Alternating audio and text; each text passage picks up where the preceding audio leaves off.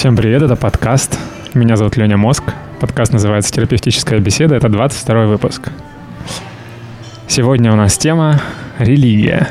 А конкретнее, религия среди молодежи. Um, не забывайте, пожалуйста, подписываться на мой канал, ставить лайки, писать комментарии. Uh, у нас должна была быть тема сегодня «Разница между мужчинами и женщинами». Но я решил ее перенести. Скоро вы поймете, почему. Сегодня у меня в гостях Лида и Паша. А, предлагаю немного познакомиться. Давайте расскажем, а, сколько нам лет, чем мы занимаемся, статус отношений и какой-нибудь интересный факт о себе. Угу. Кто первый? Давайте я начну. А, меня зовут Паша. Мне 20. Я студент четвертого курса. Статус отношений. Я встречаюсь с девушкой. И интересный факт. Я видеограф. Класс. Достаточно интересно. Мы, может быть, еще поговорим об этом. А, меня зовут Лида, мне 22 года. Я на третьем курсе филологии зарубежной. Вот. Статус отношений неизвестный. вот. Что еще хочу сказать? Интересный факт.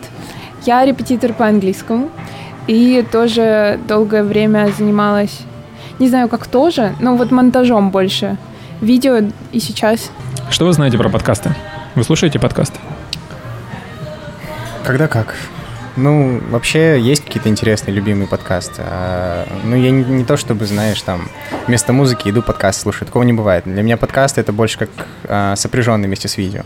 Обычно же как, подкаст это что-то аудио, а я не могу. Ну, мне просто наскучивает. А когда я вижу, как люди а, ведут себя, их мимику, оно как-то больше вовлекает в процесс. Mm-hmm. Ну, ты часто смотришь подкаст? А, в зависимости от того, сколько у меня времени на это есть. А, ну, я люблю, например, когда я, там, не знаю, один, там, кушаю или что-то делаю, то подкаст это как, как будто бы ты... Как телек даже не как теле, как будто бы ты находишься среди этих ребят, как будто бы у вас какое-то общение, и ты как участник этого общения. Слушай, ну мне кажется, люди, которые едят под телек, они для того же телевизор используют, чтобы было не так тихо, не так скучно, знаешь. Ну, да, наверное. Просто на телевизоре ты не выбираешь, что смотреть, а подкаст ты сам выбираешь. Ну, это да, это особенность наших, сейчас нашего времени, когда ты можешь что-то выбрать. Mm-hmm. Поэтому это классно, с одной стороны, с другой стороны, не очень, если ты не понимаешь, что хороший контент, а что плохой контент. Поэтому... Интересный вопрос. А когда ты последний раз смотрел подкаст, можешь вспомнить, что смотрел? А, последний подкаст.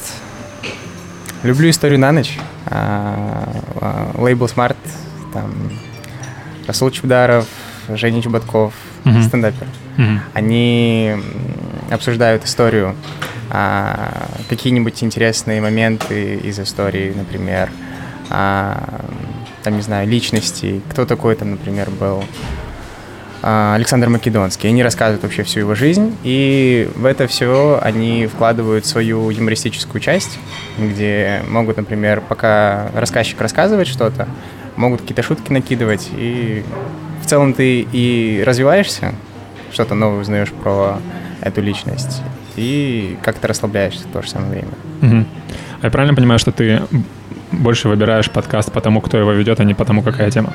Да, угу. потому что я думаю, если человек, который не осведомлен в этой теме и обсуждает эту тему, ну, для меня это просто трата времени, наверное. Если он не знает, о чем говорит, просто взял какую-то тему хайповую, возможно, или а, которая, не знаю, люди начнут кликать туда. Мне это как-то не очень интересно. Мне интереснее, например, если а, обсуждается какая-то тема, в которой я не разбираюсь, но при этом я знаю, что этот человек точно разбирается, и он мне сможет рассказать об этом. Угу. Вот, наверное, так. Хорошо. Лида?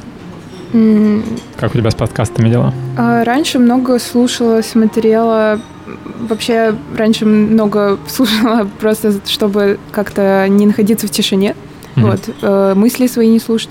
А сейчас, наоборот, стараюсь ничего э, не засорять, вот. Но мне нравится, да, вот что-то, вот как э, и Паша смотрит, что-то такое связанное с историей, с литературой. Нравится подкаст если так можно это назвать, а, что мне поделать, только бы не почитать, вот, что-то такое с литературой. Да, в принципе, мало чего смотрю. Могу смотреть э, именно подкасты, где зовут каких-то филологов, историков, с ними общаются таки, ну, с такими глупыми вопросами к ним. Вот. Угу. Как вы думаете, почему подкасты набирают популярность? Почему вообще появился такой э, жанр, формат, не знаю? Почему люди слышат, как другие люди разговаривают?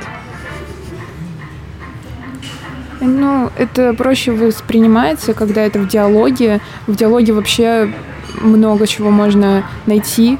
То есть именно мысли развиваются больше в диалогах.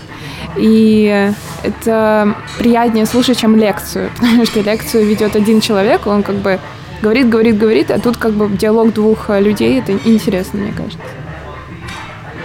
Я думаю, из-за неформальной обстановки какой-то, потому что это не как что-то готовое идет. Подкаст это же больше о чем-то жизненном, о насущем. И люди, общаясь, они просто общаются. То есть э, это не что-то сразу заготовленные какие-то фразы или еще что-то. Люди говорят свое мнение, высказывают его. И, как правило, в подкастах же участвуют, например, два и более человек. И поэтому ты можешь э, найти себя среди кого-то из этих людей найти то, же мнение и, например, на протяжении всего этого ролика или аудиозаписи ты можешь э, менять свое мнение или наоборот утверждать свое мнение в своем мировоззрении, может быть. Mm-hmm. Да и просто, я не знаю, люди общаются как будто бы реально с тобой. Вот как я в самом начале сказал, что ты чувствуешь себя вот частью этого. А когда ты, например, смотришь, не знаю, новостной канал, ну, ты просто смотришь, ну, как новости или что-то еще. Или там сериал тот же самый. Сериал, ну, просто ты... Нет вот этого. А подкаст — это вот неформальная вот эта обстановка сама по себе. Как будто ты не зритель, а участник, да? Да, вот про это я хотел сказать. Да, я соглашусь, и мне нравится идея что в подкастах больше искренности, потому что нет какой-то заготовленности, нет какого-то... Ну, то есть какая-то определенная степень подготовки есть, возможно, даже сценарий, но все равно беседа, она более естественная, более Меньше живая. Да. Угу. Хорошо. Поэтому мы просто болтаем, рамок у нас никаких нет. Мы идем туда, куда нам интересно. Если нам не нравится вопрос, мы не отвечаем. И еще а, я бы хотел в свой подкаст ввести такое правило. Okay. Больше для себя, наверное, а не для гостей. А, когда говорит кто-то другой, не думать о том, что ты будешь говорить дальше, а слушать, что говорит другой, потому что иногда это бывает сложно. Это у меня есть такая привычка. Я люблю, если я слушаю человека, и он что, какую-то тему затронул, все, меня она зацепила, я начинаю думать, что я, что я об этом спрошу, ага. что я буду об этом говорить. Я уже дальше не слушаю человека. И Чувак. мне кажется, от этой привычки нужно избавляться. Вот, еще, конечно, важно не перебивать, но это уже скорее этикет, а не правила подкаста. Окей, следующий вопрос. Как давно вы стали верующими? Что вас к этому привело? Мне кажется, мы оба с Лидой с детства верующие. Ну, мы родились... Ну, я сейчас буду только за себя говорить. Я родился в верующей семье. А, то есть для меня это уже было как само собой разумеющаяся вера. А, но действительно понимать, а, что такое христианство, что значит быть христианином, кто такой Бог, а, я начал этим интересоваться в лет 12, наверное, только. Потому что съездив в лагерь христианский, там было все направлено на то, чтобы ребенок, а, подросток встретился с Богом. И действительно, тот год, а, мне было 12 лет, 2014 а, год, и тогда я что-то почувствовал, тогда я что-то понял, что оказывается действительно, а, как я жил раньше без Бога, что жизнь с Ним гораздо лучше, чем без Него. Можешь поподробнее об этом рассказать? Непонятно почему. Um... Чем именно жизнь лучше? Это надо углубляться, наверное, чуть больше рассказать о христианстве, о том, а, кто такой Бог, что Бог триедин, что есть Бог Отец, Бог Сын и Дух Святой. А, и а, вот мы посредством... Мы можем общаться с Богом только посредством Духа Святого, потому что после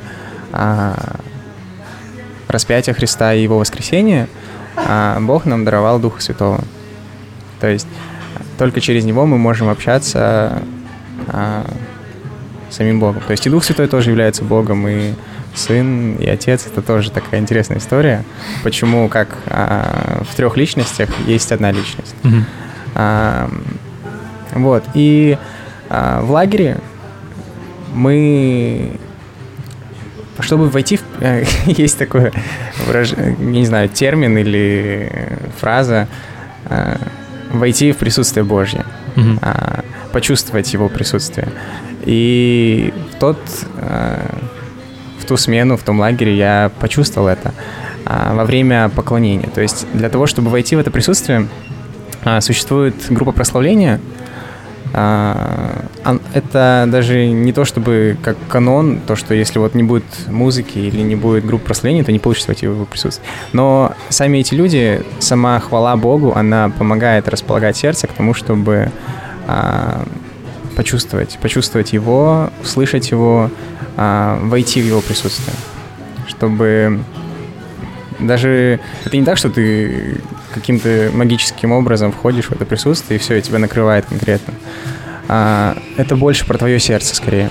Когда ты просто открыт перед Богом, когда ты можешь ему сказать какие-то вещи а, о том, что да, я несовершенен, Боже, да, я а, жил не так, как должен был жить. И когда ты открываешься перед Богом искренне, что-то происходит в твоем сердце. Ты как-то сокрушаешься, ты понимаешь, что...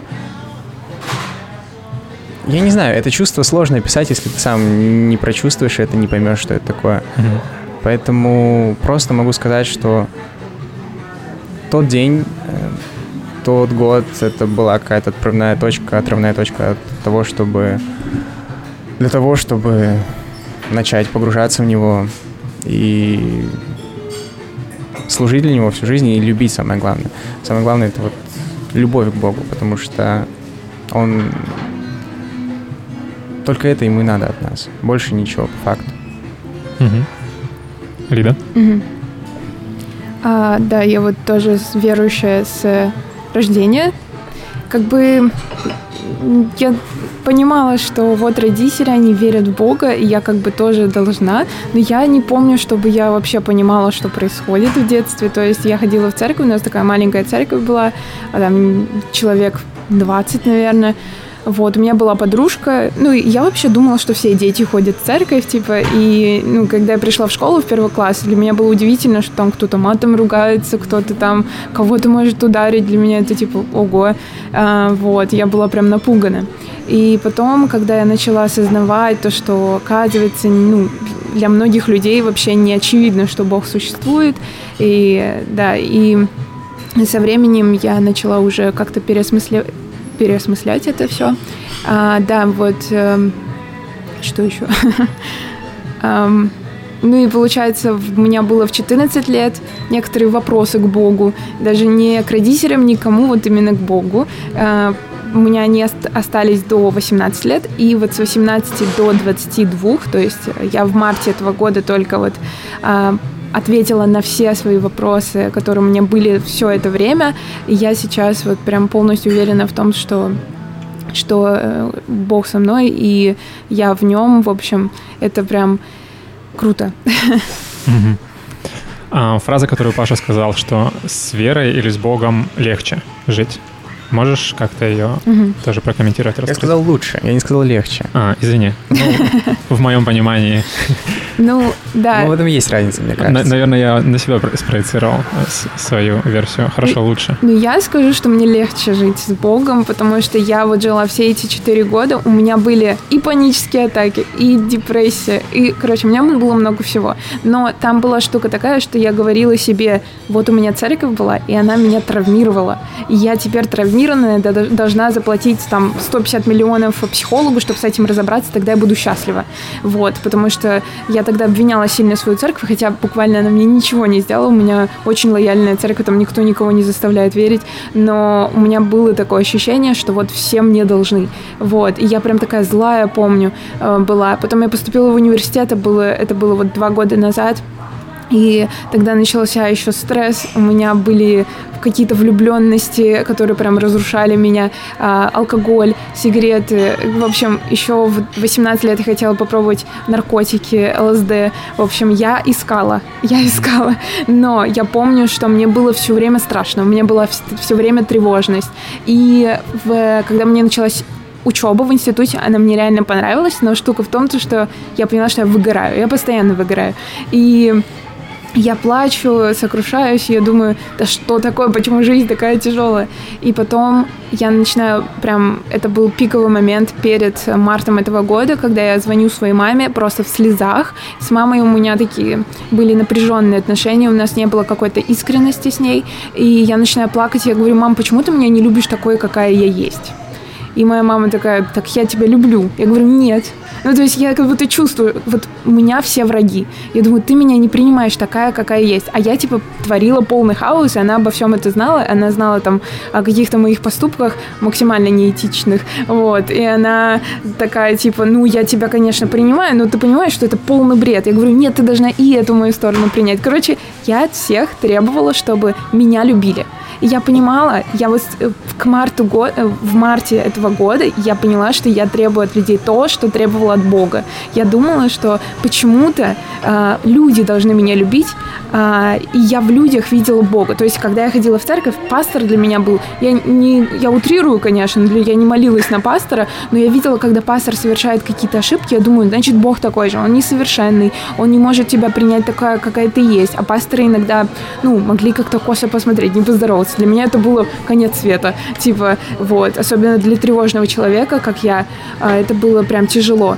И в марте я такая думаю, Господь, так так ты, оказывается, не люди. Это было вот еди единственный момент в моей жизни, когда я вот почувствовала прям присутствие Бога на все сто процентов, и я с ним общалась лично. Ну, понятное дело, что мне было голоса в моей голове, но это был диалог именно внутри, и, и я тогда поняла, что, оказывается, Господь, ты меня любил все эти четыре года, ты любил меня с самого моего рождения, э, еще в утробе матери, и я поняла, что все это время я искала не там. То есть эти четыре года года я задавала вопросы, а, на которые, ответы на которые только в Боге. Вот.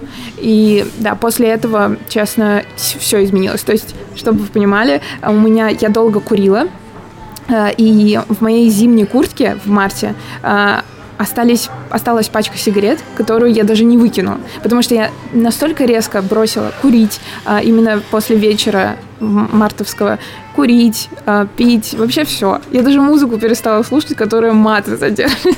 я такая, типа, нет. Вот, потому что мне не хотелось терять вот этот мир и покой, который у меня никогда не было, типа, в жизни. Вот. И mm-hmm. да, это все. Хорошо пытаюсь понять, услышал ли я ответ на свой вопрос.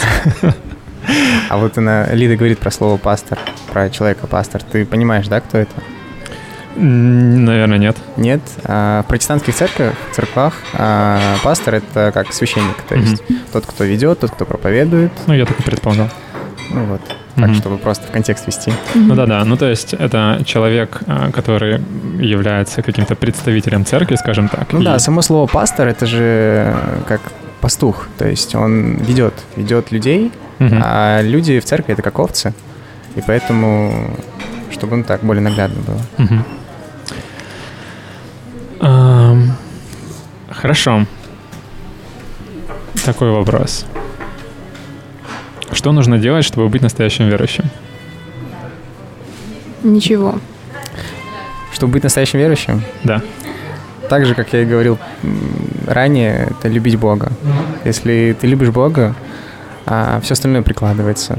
Ты и поступаешь так, и говоришь так а, в соответствии с тем, а, что правильно, что по его воле. Угу. И самое главное отличие христианства от других э, религий это то, что мы не заслуживаем свое спасение. Мы своими делами не спасаем себя. То есть как, э, ну, я не буду приводить примеры, но э, Бог нас полюбил он первый возлюбил нас, а нам только ответить на его любовь нужно. И когда мы ответим на его любовь, тогда и все наши грехи будут прощены. И мы уже будем справляться с какими-то грехами, которыми, которые преследовали нас всю жизнь. А, тут потому что любовь Бога сильнее всего вообще в этом мире. Вот. Тут это самое главное. Угу. То есть в церковь ходить не надо? А, надо. Почему нет? Это не отменяет других вещей. Это, чтобы быть настоящим христианином, любовь к Богу, она подразумевает а, то, что написано в Писании. А, если ты любишь Бога, то ты поступаешь то, что написано в Библии. В Библии написано, что нужно собираться, собираться в собрание Божье, чтобы верующие были друг с другом и имели общение. И то есть любовь к Богу, Библия — это же не просто книга. Библия — это и есть Слово Божье. То есть то, что Бог говорит, а, все, что написано в Библии, это слова Бога. То есть они написаны кем-то, но они написаны под а, тем, что в тот момент, когда люди писали эти строки, они были богодухновенны. То есть а, под вдохновение Бога они писали mm-hmm. это. И а, так, я потерял мысль. Um, я об этом спрашиваю. Mm-hmm. То есть, uh, если я не хожу в церковь, то я неверующий. Можно ага. я скажу да, здесь? Конечно. Просто у меня это было в моей жизни, потому что я долгое время не понимала, зачем ходить в церковь, потому что я, короче, в марте, получается, я уверовала и полностью, и полюбила Бога, и тогда я три месяца одна читала Библию, молилась, ходила, а, но тут у меня изнутри нужда уже появилась, что я хочу окружить себя людьми, которые Э, тоже читают Библию, которые молятся. Я бы с ними обсудила э, вот это все. Хотелось бы поделиться, потому что у меня были неверующие друзья, и мне было тяжело э, это все в себе держать. И я тут поняла, что роль церкви большая в том плане, что ты приходишь в церковь, чтобы отдавать, именно чтобы быть вот этим посланником Бога, и чтобы мы были друг для друга каким-то благословением.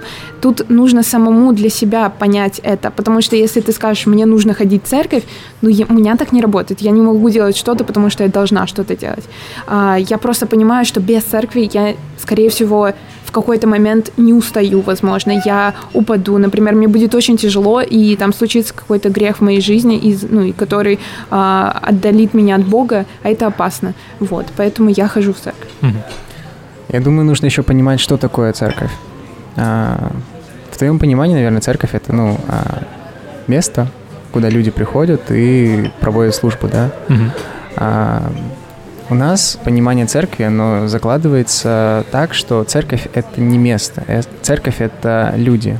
То есть а, это то, что то, когда люди собираются вместе для того, чтобы а, собираются для одной цели, для того, чтобы прославить Бога. И Церковь может быть везде. Церковь может быть э, по воскресеньям на воскресных служениях. Церковь может быть посреди недели на домашних группах, когда вы просто верующими собираетесь э, пятером, восьмером, там, не знаю, каким-то чел- количеством человек. Но если вас объединяет одна цель, э, один, один, одно существо Бог, то вы являетесь церковью. Mm-hmm. Поэтому, э, ответив на вопрос, типа, а, если ты не ходишь в церковь, ты христианин или нет, верующий ты или нет. А, я считаю, что нельзя, наверное, так ответить сразу, что типа нет, ты не верующий, если ты не ходишь в церковь, но ты поступаешь не так, как Бог хочет от тебя. Mm-hmm. Ты поступаешь не по Его воле. Вот, наверное, так. Окей, okay, я перефразирую немного вопрос. Чем верующий человек отличается от неверующего? Ну, то есть, что он делает, чего не делают неверующие люди? Помимо похода в церковь, что еще? живет. Верующий — это образ жизни, то есть а, христианин — это образ жизни. То есть а, если ты верующий, то ты, в принципе, другой. Даже так бывает, что люди спрашивают тебя, а почему ты такой? Когда ты, например, как-то поступаешь хорошо или там, например, просто себя ведешь не так, как остальные, а неверующие люди могут подойти к тебе и спросить, а, вау, а почему ты так поступил в этой ситуации? Или то есть а, есть гуманисты, да, есть люди, которые любят других людей, и им хочется помогать и делать что-то доброе, но тут вопрос цели тоже. То есть для чего ты это делаешь? Какие мотивы у тебя для этого есть, намерения? А, у верующего человека, вот мы, кстати, мы рассматриваем, у нас сейчас же тема религия, Мгм. но мы почему-то рассматриваем только христианство. А А, Почему нет? Потому что у нас здесь представитель Потому что только его. так- ну, в целом, да.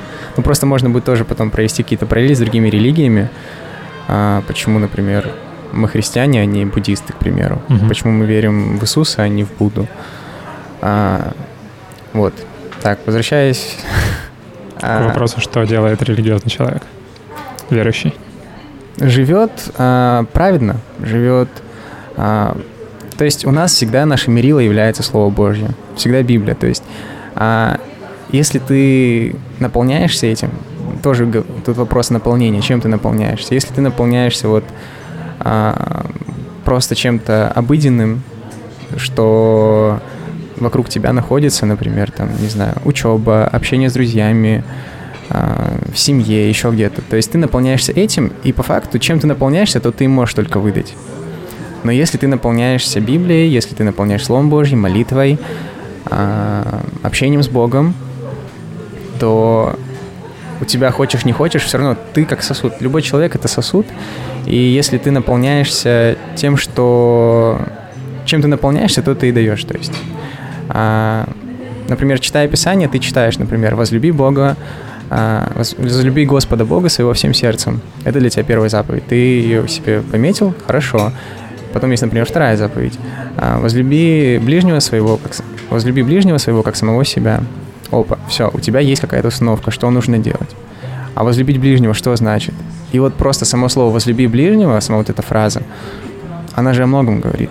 Она говорит о том, что ты должен поступать к людям а, не по справедливости, а по милости. Она подразумевает то, что ты а, живешь так, чтобы а, людям было приятно с тобой находиться, чтобы ты был дружелюбным. То есть в самом слове «возлюби» очень много содержится информации. Это слово, само слово «любовь» содержит, это просто что-то всеобъемлющее, что, а, не знаю, как в Писании написано, а, любовь же есть, более же всего облекитесь в любовь, которая есть совокупность совершенств. То есть любовь — это совокупность каких-то совершенств. А совершенство также в Библии написано, что это, например, а, милосердие, любовь. То есть а, также есть, постоянно отсылаюсь к Библии, например, у нас есть гимн любви, мы его так называем во втором Коринфянам, а, что любовь что делает? И любовь там долготерпит, а, не бесчинствует, и множество разных вещей, которые говорят о том, что как, а, что отражает любовь. И, наверное, а, если ты понимаешь, что такое любовь и поступаешь в соответствии с этим, то по тебе будет видно, что ты верующий человек или неверующий человек. Мгм. Сложно, да, как-то я за- запутал все. Ну, я могу сказать так, что а, после того, как я поняла, что Бог э, есть во мне, и Он действует через меня, я поняла, что я люблю людей. Для меня это было странно раньше, потому что я, я завидую, э, так же, как и другой человек, но сейчас я поняла, что это уходит на второй план, и на первом план встает вот это вот как будто бы во, все, во всем искусстве это подразумевается, когда мы смотрим на картины, читаем какие-то произведения, вот эта любовь к человечеству, друг к другу, потому что только так мы сможем жить в гармонии, когда ты смотришь на человека, ты видишь его боль, и ты ему сострадаешь. И я помню, когда я сижу и думаю, блин, а если я увижу кто-то там упал, умирает, я помогу этому человеку, я не пройду мимо. Для меня вот мысль о том, что я могу пройти мимо, она меня просто выбивала из колеи, потому что я человек, это человек, почему вот такая огромная пропасть между нами. И когда я поняла, что мне вот Бог дает эту сверхъестественную силу, вот эту любовь, я понимаю, что я могу ей делиться. И у меня на каждый, каждый день вот есть какие-то моменты, когда ко мне подходят люди, они чуть ли не плачут, говорят, говорят, у меня какие-то проблемы в жизни, пожалуйста, вот типа, да можно я тебе напишу? Или я вчера созвонилась с, де- с девочкой, которая сейчас, у нее вот, она неверующая была с рождения, но она сейчас, Лида, мне очень страшно, но я, я хочу ходить в церковь, но я боюсь. У меня неверующие родители, у меня неверующие друзья. Поговори со мной. И мы начинаем разговаривать. Я, ей не начинаю там проповедовать и заставлять верить. Почему она боится? Боится, потому что у нее родители, которые неверующие, они думают, ну, конечно, если она им будет об этом говорить, сейчас же такое огромное количество сект, это страшно, просто-напросто страшно. У нее друзья, которые ее осуждают за то, что она ходи... один раз она была в церкви в нашей, они не понимают этого, поэтому страшно. Огромное количество сект. Да. Можешь назвать несколько? Ой, блин, нет, потому что я Например, не разбираюсь в этом. А, ну, вообще, чтобы понимать, кто мы, а то мы, мы же, есть же христианство разное, разные течения, разные конфессии. А, мы протестанты. То есть а, есть три конфессии, католики, православные и протестанты. То есть мы относимся к протестантам. И у протестантов тоже есть очень много течений, из которых тоже выливаются какие-то секты. А, например, мормоны, а, адвентисты седьмого дня, а, еще разные тоже есть. То есть, когда секта вообще чем отличается от христианства, от веры настоящей? А, тем, что секта фундаментальные вещи, она убирает и ставит на, на первый план второстепенные вещи, которые не должны быть на первом плане никогда.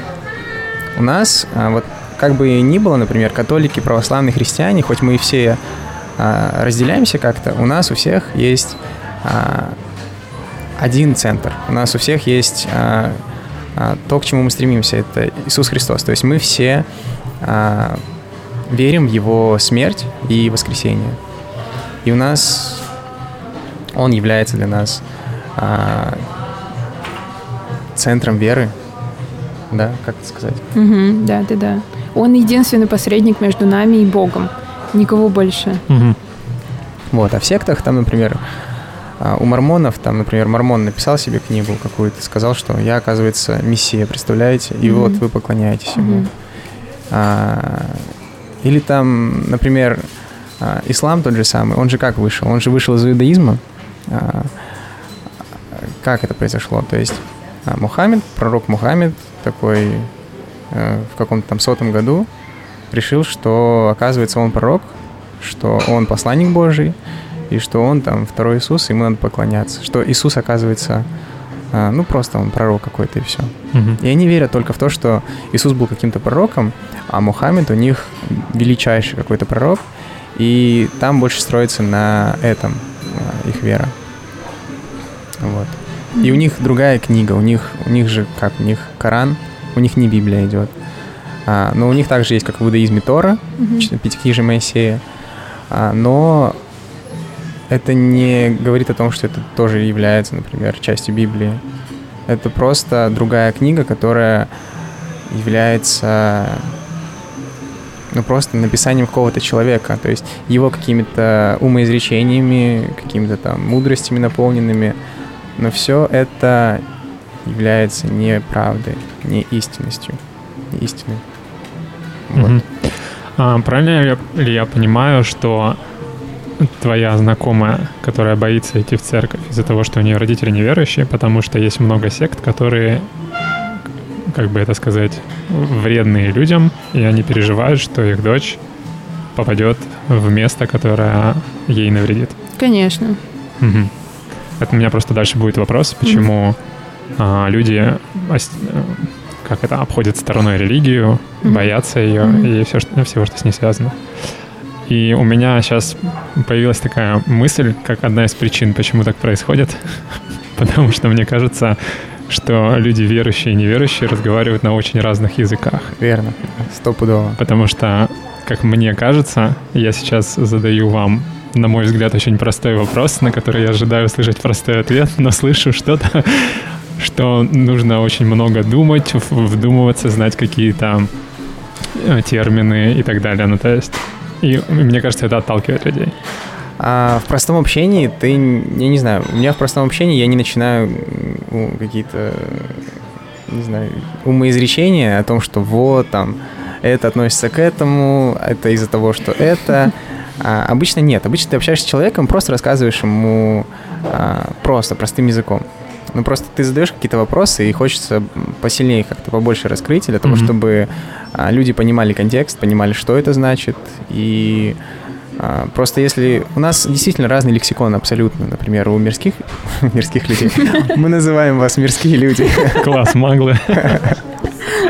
Например, неверующие люди. У неверующих людей и у верующих людей абсолютно разные слова. Например, а, неверующие люди не говорят слово благословение, к примеру, да. Оно такое какое-то странное. Или там... Оно оттуда. Да, или там освящение, или святость. Ну, типа, ты думаешь, ё-моё, что это за слова такие?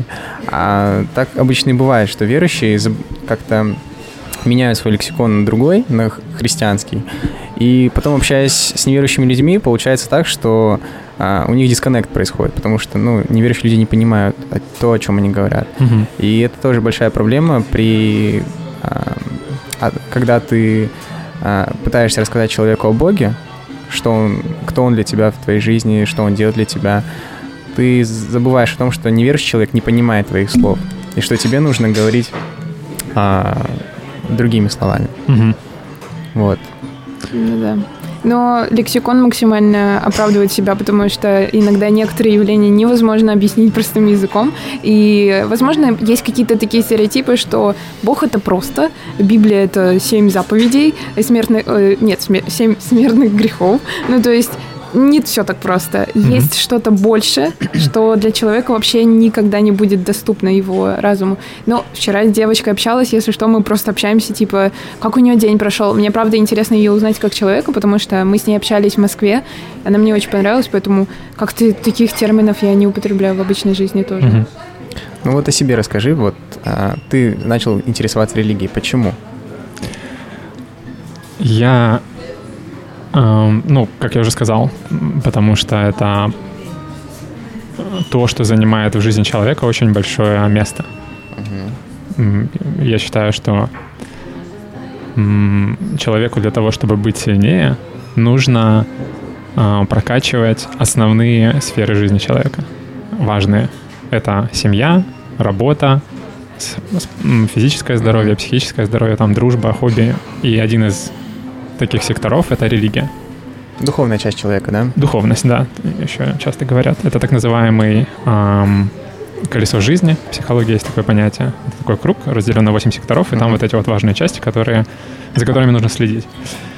И еще одна из причин, почему я начал интересоваться религией, это Джордан Питерсон. Есть канадский психолог, который очень много говорит о религии, он ее изучал.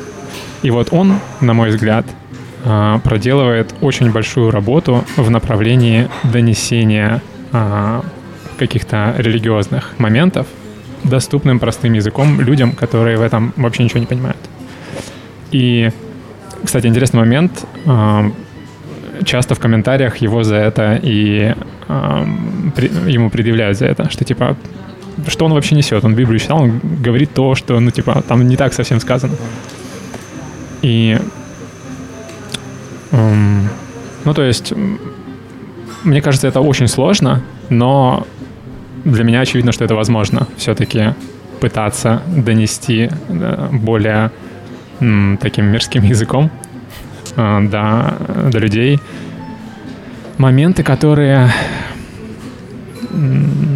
помогают э, в этом разобраться и помогают жить.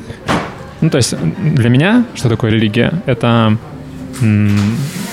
то, как информация необходима человеку для того, чтобы быть сильнее. Мгм. М, То есть Да. тут вопрос о вере не идет вообще, никак не затрагивается или затрагивается вопрос веры. Ты имеешь в виду... Ну, ты говоришь, что для тебя это просто информация какая-то. А оно как-то переплетается с твоей верой?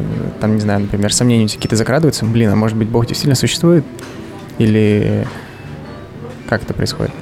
а, если говорить про Бога, а, у меня тоже э, дальше есть такой вопрос, но мы можем на него переключиться. А, Считаете ли вы, что вопрос, веришь ли ты в Бога, слишком личный, чтобы задавать его? Нет, я думаю, нет. Потому что человек — это духовное существо. Хоть мы и живем в каком-то своем теле, мы видим себя в зеркале, в отражении, но мы понимаем... Но в любом случае у нас есть наше какое-то сознание, понимание а, того, что а я такой один, я уникальный человек. То есть а, я сейчас могу сделать то, что я сам захочу.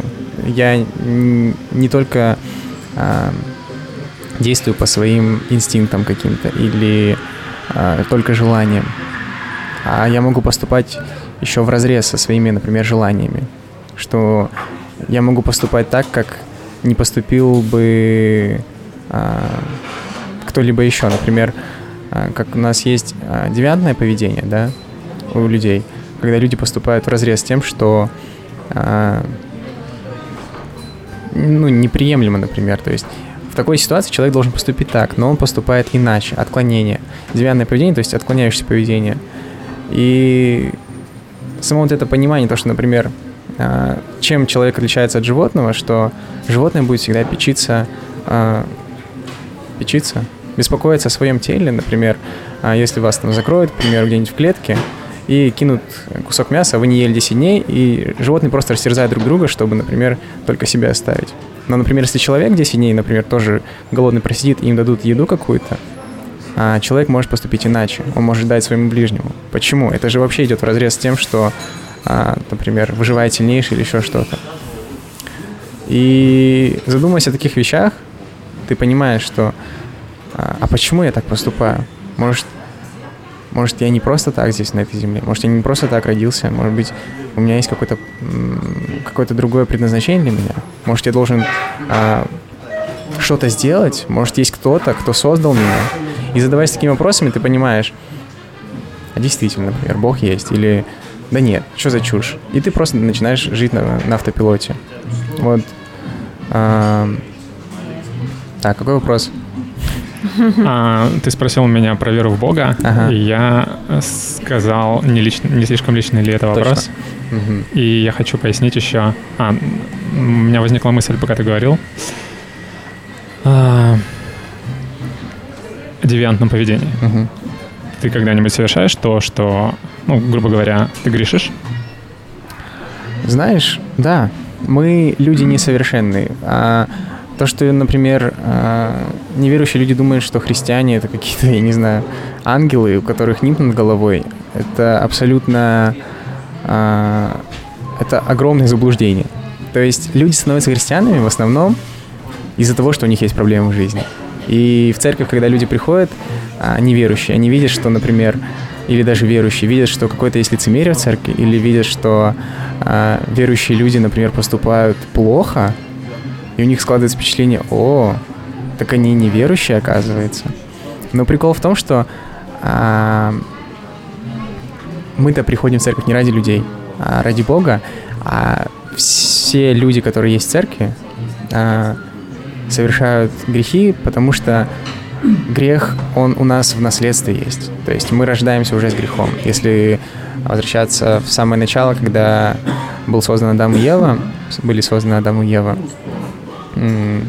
то тогда вошел грех в нашу жизнь, и мы находимся в мире, который полностью а, пропитан грехом. И мы, как бы не хотели, мы поступаем иногда неправильно. То есть очень часто бывает, что а, ты не задумаешься о том, что ты делаешь. Например, у тебя просто на автомате что-то выходит, потому что ну просто у тебя это есть наследство, как генетика. А, и также в Библии Павел пишет, а, апостол Павел пишет, что делаю то, чего не хочу. То есть а, мой дух а, хочет одного, а моя плоть поступает иначе. Почему? Потому что наша плоть, она, мерз... она греховная. Как бы мы не были верны Богу и праведны, все равно когда-нибудь, какие-то моменты мы можем где-то оступиться. Но это не говорит о том, что мы из-за этого перестаем быть христианами. А, это лишь говорит о том, что мы не можем заслужить спасение, что мы не можем заслужить, а, а, не знаю, принятие Бога нашими поступками, потому что это невозможно для нас. И понимая это, мы идем к Христу, который пролил за нас кровь. А, который умер за наши грехи. Вот я не знаю, насколько хорошо ты осведомлен вообще о христианской вере. Понимаешь вообще, кто такой Иисус Христос или Ну, в какой-то степени я не знаю, как ответить на вопрос, насколько я осведомлен. Ну почему люди верят в Иисуса Христа, а не какого-то другого человека? В смысле, почему именно он Да. является? Ну, потому что он воскрес. Ну да, воскрес, он же не просто воскрес, не потому что, типа, он проявил какое-то чудо, о, он воскрес, так только Бог может. Это же не поэтому люди верят в Иисуса Христа.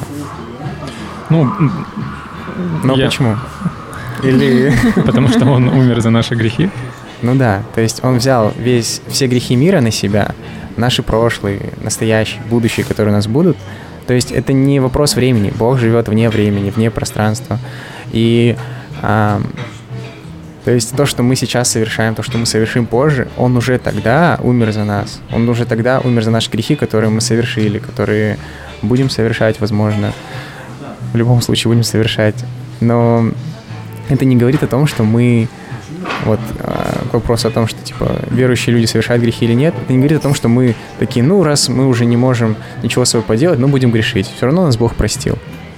А, такой подход очень а, является превратный ум. У нас есть такой термин превратный ум, когда ты берешь и переворачиваешь какие-то вещи, и они являются неправильными.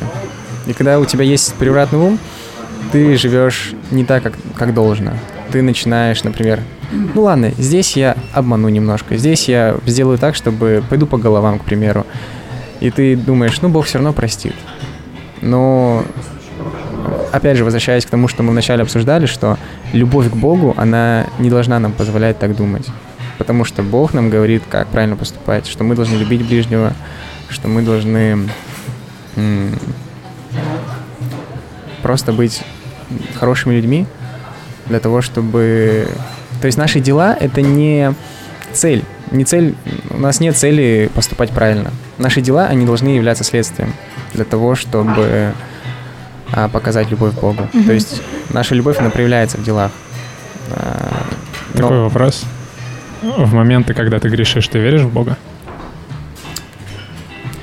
Конечно, как просто я не знаю, как так вопрос поставил, просто вера в Бога это не то, что ты вот, а, как я не знаю, пишешь сейчас.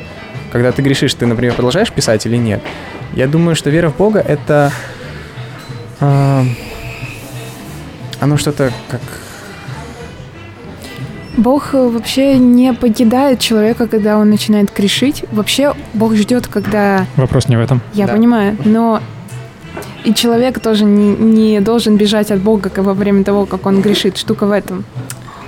Вера в Бога, она остается даже, когда ты грешишь. То есть я не думаю, что такое происходит, когда, например, ты грешишь, оп, поставил веру в Бога на паузу, сейчас согрешил и потом возобновил обратно Мгм. веру в Бога. Я думаю, это не так работает.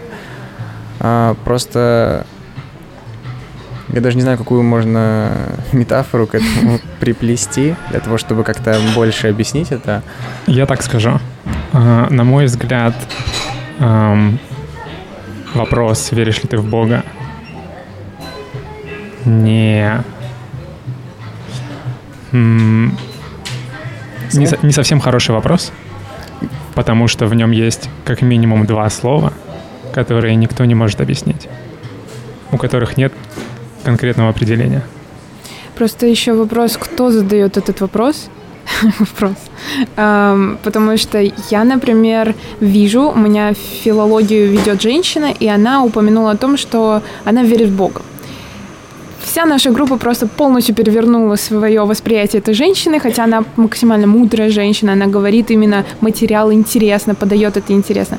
Но у людей сразу же, типа, ты- она верит в Бога, все, ну что за глупая вообще женщина, она же верит в Бога, что это такое вообще? Да, тут из-за непонимания приходит либо осуждение, либо ненависть, у кого как вообще, либо отчуждение просто-напросто. Поэтому как бы когда, когда я спрашиваю, веришь ли ты в Бога, ну то есть, ну тут штука в том, то, что э, окей, что ты хочешь, окей, да, но что ты потом будешь э, после этого делать? Как ты будешь воспринимать меня? Ну Вот, к примеру, смотри, ты говоришь, что а, такой вопрос не стоит задавать, потому что нет какого-то конкретного определения этим словам, да? А, Если, Ну- я, если я скажу «да» или «нет», что для тебя это будет значить? Если Тут можно просто дальше сесть и продолжить разговаривать, чтобы понять, что я имел в виду несколько дней или даже недель, месяцев. Но в любом случае, разве это может повредить тебе как-то? Это же... Мы же общаемся просто. Общение, оно... Это очень хороший вопрос. Может ли мне повредить то, что я говорю? А, нет, я имею в виду не то, что ты говоришь, а само вот это общение. Сам, сама тема для разговора, вот это может ли как-то тебе повредить или нет? Мой ответ на твой вопрос может мне повредить как-то или нет? Если я скажу, например, неправду. Неправду? Да, не то, что я думаю. В смысле, если... Не то, во что я верю. Если я скажу, что ты веришь, спрошу тебя, веришь ли ты в Бога, ты скажешь нет, но на самом деле ты веришь? Или да, но на самом деле я не знаю, что это значит. Я думаю, вот этот ответ не очень даже сильно важен, если будет дальше продолжение этого разговора. Вот я не согласен с тобой. Почему он не важен? А... Зачем тогда задавать этот вопрос, если ответ не важен? Потому что это начало больше. Потому что этот вопрос всегда задается не просто так, чтобы, знаешь, ты задал этот вопрос, ты веришь в Бога или нет? Он сказал да. И вы такие, о, ну все, понятно, больше не будем эту тему обсуждать. Или ты веришь в Бога или нет? А ты скажешь нет. И такой тоже, ну, ладно, не будем обсуждать эту тему.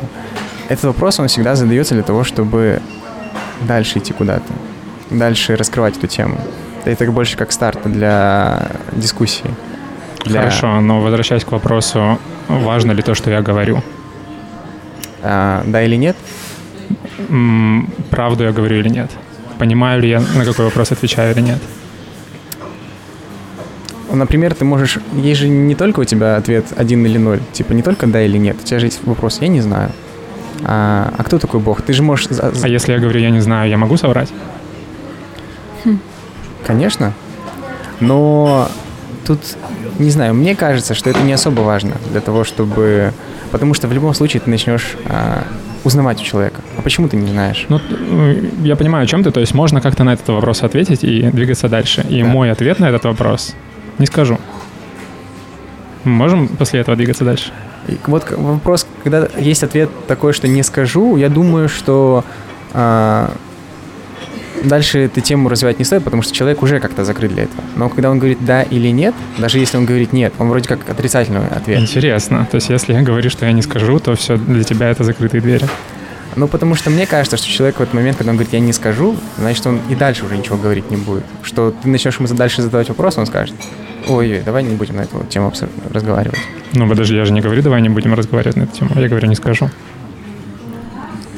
Ну, это знаешь, сложно. это зависит от человека, насколько человек умеет а, коммуницировать с другим человеком.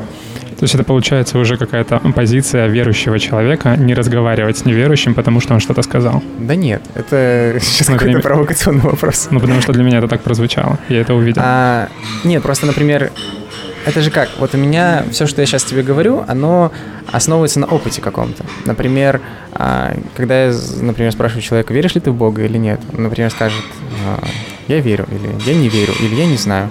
Но если когда, но если в разговоре слышно фразу «не скажу», ты думаешь, я не продолжал дальше разговаривать с человеком на эту тему, просто а, обычно такие вопросы заканчиваются тем, что такие разговоры заканчиваются тем, что давай не будем эту тему обсуждать со стороны человека, который говорил, что я не скажу. И для меня это, ну, является уже как а, не то, чтобы я останавливаю себя в этом моменте, но я уже осторожнее к этому подхожу. Ну, понятно. По, по статистике. По статистике, да, люди, значит, они вообще не хотят на эту тему разговаривать. Угу. А если они даже говорят нет, это не значит, что они закрыты для этого разговора. Ты у них начнешь спрашивать, почему? А почему ты не веришь в Бога? И он тебе начнет рас- рассказывать. Странно, я бы наоборот э, рассудил, что если говорит человек нет, то дальше с ним лучше не разговаривать на эту тему. Угу. А если он говорит не скажу, то это интересно, почему не скажешь? Угу.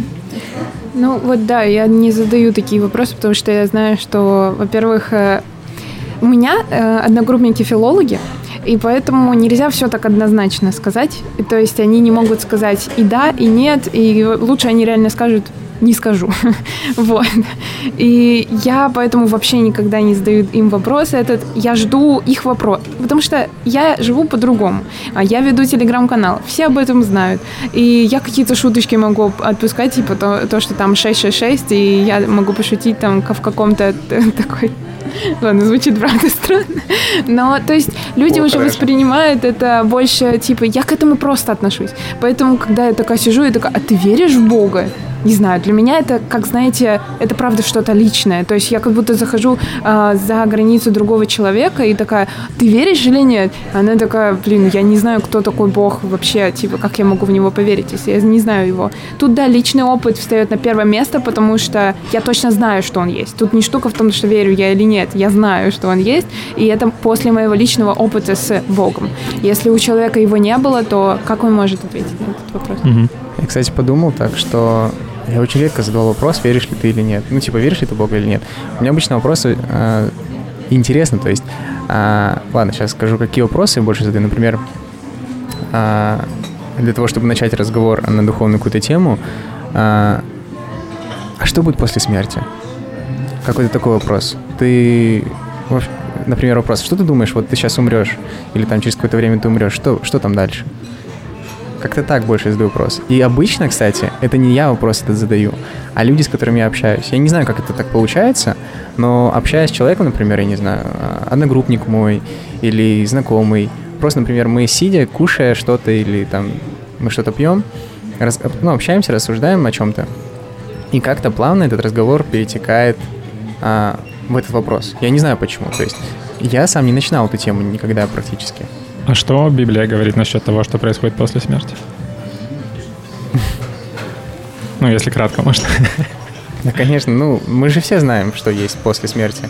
А, mm-hmm. Рассматривая через призму христианства, что а, после смерти есть два пути. В ад и в рай.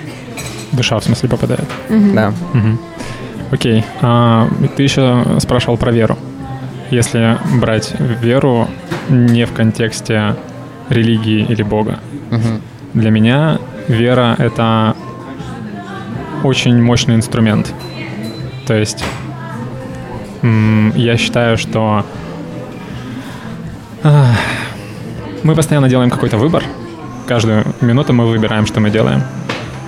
Мы продолжаем здесь сидеть или встаем и уходим, мы говорим одно или другое и так далее. И мы не можем знать, что будет, если мы Э, поступим и так, и вот так. Mm-hmm. У нас есть только что-то одно, что мы можем проверить, чтобы посмотреть, что будет. И поэтому, вы, выбирая, что делать, нам нужно верить в то, что это наилучший Правильно. вариант. Mm-hmm. Да. И если мы говорим про что-то на долгий срок, то есть не, не сиюминутно, что мы выбираем, а что мы выбираем, что мы будем делать, например, год или пять лет и так далее. Чтобы продолжить делать, это нужна вера. Mm-hmm. Потому что мы не можем пять лет что-то проделать, а потом, ладно, я отмотаю назад, проделаю что-то другое и сравню, что было лучше. Никто не может узнать, что будет лучше для тебя. Mm-hmm. Только так называемый прыжок веры э, покажет тебе, что будет, если ты вот так вот сделаешь. И ты не узнаешь, как было бы, если бы. И люди, которые верят, они гораздо сильнее, чем те, которые сомневаются. Потому что, на мой взгляд, антоним веры — это сомнение. А сомнение — это тревога. Угу. И это психологически очень вредно человеку. Вот что я думаю про веру. Угу. И, ну, это можно связать и, и с религией. То есть, на мой взгляд, как я уже говорил, э, Библия — это набор знаний, э, веря в которые ты можешь большего добиваться, быть сильнее, жить э, более более той жизнью, которую ты хотел бы в конечном итоге. Угу. Ну хорошо, давай тоже я вопрос тебе еще один задам. А, ты говоришь, что вера делает человека сильнее, угу. а у которых вот, то есть ты говоришь, если отсутствие веры, оно антоним сомнения какие-то, да? Или... Синоним. Синоним? Отсутствие веры, синоним да, да, сомнением. Да. Короче, антоним веры, э, синоним. Ой, господи. У меня уже все. Антоним веры — это сомнение. А, тогда вопрос. Человек может не верить? Человек может сомневаться. Нет, вот именно вопрос. А, ну, может мы, мы возвращаемся к вопросу, что такое вера. Ну да. Ну да, то есть получается, что все равно человек любой верит верит э, в... Подожди, подожди, нет, нет, сейчас вопрос. Нет, э, вопрос, что такое вера. То есть, когда ты спрашиваешь меня, может ли человек не верить, что именно ты спрашиваешь? А, ты меня спрашиваешь, что такое вера? Да. Что, а. что значит не верить? Потому что, когда ты говорил про веру в Бога, я сказал, что там есть как минимум два слова, угу. которые непонятны. Это вера и Бог. Почему вера непонятное слово? Ну, а как ты его? Дай, дай ему определение. вера м, это твои какие-то ожидания. То есть ты чего-то ожидаешь. А если у тебя, например, что-то делает, ты ожидаешь, что будет так. Ты как бы на будущее что-то проверяешь. То есть вера, она связана с чем-то будущим. С, это направлено куда-то туда, вперед. И вот я и спрашиваю, человек без каких-то ожиданий, без э, Ну, я, наверное, понял вопрос. Э, да, я соглашусь, что всегда человек во что-то верит. Э, наверное, крайний случай, когда человек с очень сильными какими-то психическими отклонениями, у которого нет вообще никакой веры, но это нездоровый человек. А если брать просто среднестатистического обычного человека, естественно, все во что-то верят. Ну, то есть Ну, я верю, что в конце месяца мне выплатят зарплату, поэтому я могу жить спокойно месяц и так Мгм. далее. но человек, например, в депрессии, он не верит в какие-то ценности, которые для него были когда-то значимы. То есть тут уже происходит, что его система ценностей разрушается, из-за этого он и в депрессии, потому что, например, его лишили работы или умер а, близкий человек, у него разрушилось что-то, то, во что он верил. Вот, поэтому происходит так, что он в депрессии. Вот как ты сказал, что э, сомнения, они очень губительны для человека. И как раз-таки депрессия может быть э, таким вот последствием. Поэтому важно понять, во что ты веришь и насколько то, во что ты веришь, оправдает себя. Потому что если оно не оправдает себя, оно разрушится, то оно разрушит и тебя с э, этим же. Поэтому да, для меня самый э, такой рациональный подход к жизни, когда ты веришь в Бога, потому что он совершенно, он никогда не подведет тебя.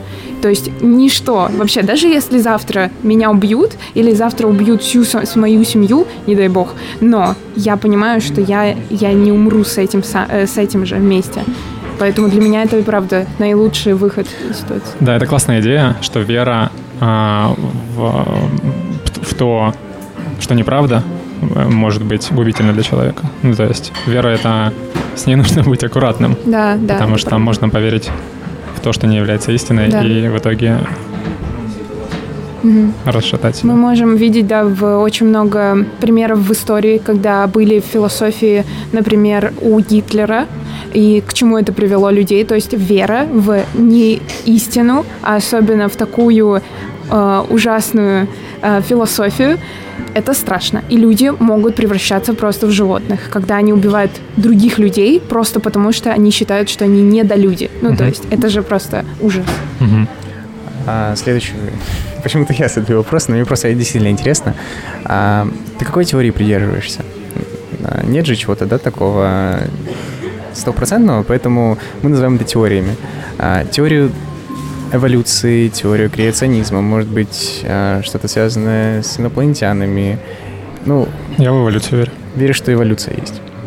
То есть а, мы как какая-то последняя стадия цепочки вот этой, да, мы последняя... а, Ну, не последняя. ну, венец, короче, мы. Ну, на, что. на данный момент, да. Ну, я, я не знаю, насколько неотъемлемой частью теории эволюции является то, что мы венец, если там такое слово, и что оно значит. Я имею в виду, что мы произошли от обезьян. Мгм. Ну хорошо, давай тогда разобраться, чтобы с этим вопросом. Вот также коснемся веры. Животные могут верить? Я не знаю. Почему? Ну, Ну, если смотреть... потому вот- что я не знаю даже, как об этом узнать. Ну, по фактам смотреть. Вот на человека же можно как-то смотреть, верит он или не верит во что-то. А вера это же что? Это тоже совокупность чего-то. Совокупность убеждений, совокупность а, каких-то обстоятельств, которые построили его характер человека, и потому он а, двигается в этом направлении. На животное, если посмотреть, у него есть, у любого животного есть ли вера или нет веры? То, что будет завтра, планировать. Вот у человека есть же а, способность планировать, да? А, Допустим, нет. Почему Мне нет? интересно, к, э, к чему ты клонишь. Допустим, животные верить не могут. Это ведь отличает человека от животного. Конечно. А э, сознание, то, что мы понимаем, что мы находимся в этом мире, что а, я — это я. Да, если у животных нет сознания, у нас есть, это тоже нас отличает. У нас много отличий между жи- Мгм. животными и нами. К чему вопрос? Ну, Как просто- так вышло, что мы стали из них такими совершенными? Ну, в смысле, Ну, такими смотри. более... Да, к примеру, почему вот теория Дарвина, она о чем говорит? О том, что эволюция — это постепенное развитие. Оно очень медленное, движет, то есть оно протекает на протяжении многих лет, тысяч лет, миллиардов лет, верно? И есть какие-то... Это, это развитие происходит очень медленно. То есть как так, что вот мы от обезьян произошли, и вот человек, почему то есть мы же должны быть как-то очень близки с, эти- с животными. То есть у нас должны быть какие-то очень похожие качества. Почему? Ну, потому что теория Дарвина об этом говорит. В Не, не какой-то момент у нас появилось сознание, и этот момент произошел, и никто не понимает, как это произошло, но тут э, я, конечно, думаю, что вообще есть, да, теория креационизма, э, то есть э, Святой Дух, э, он э, направлял это движение. э, То есть мы видим, что, например, эволюция, она двигалась к какому-то, какая-то цель у этого была. Ну, все еще есть. То есть мы живем с какой-то целью. И мы видим, что это настолько упорядоченно происходило, что без внешних сил это не могло произойти, потому что из хаоса не может получиться порядок просто так. Вот. И мне нравится то, что, да, мы вот сознательные существа, и мы настолько сильно отличаемся от животных, что к чему-то нас вело это все. То есть э, для меня настолько очевидно то, что все не так просто в мире, что становится эм, понятным, что есть духовный мир, есть Бог, Святой Дух. Подожди, Лида, я не понял. Ты сейчас ам, как-то совместила теорию креационизма с эволюцией? Ты сказ- А, я знаю, что... Смотрите, во-первых, эм, если заглянуть настолько далеко в историю, мы не можем утверждать, что мы точно знаем, что там было. Поэтому я не знаю, зачем вообще эту тему поднимать, если честно. Не, ну подожди, ладно. давай. Давайте послушаем теорию креационизма с точки зрения Паши. Ну просто мы же христиане, мы верующие, у нас есть Библия, да? То есть я говорил, что это всегда для нас мерило какое-то. А, отвес, по которому мы понимаем, что правда, что неправда, что истина, что не истина. И в книге «Бытие» в Библии, в первой книге, написано, как создавался мир. Что на каждый день, каждый день Бог что-то делал. Мгм.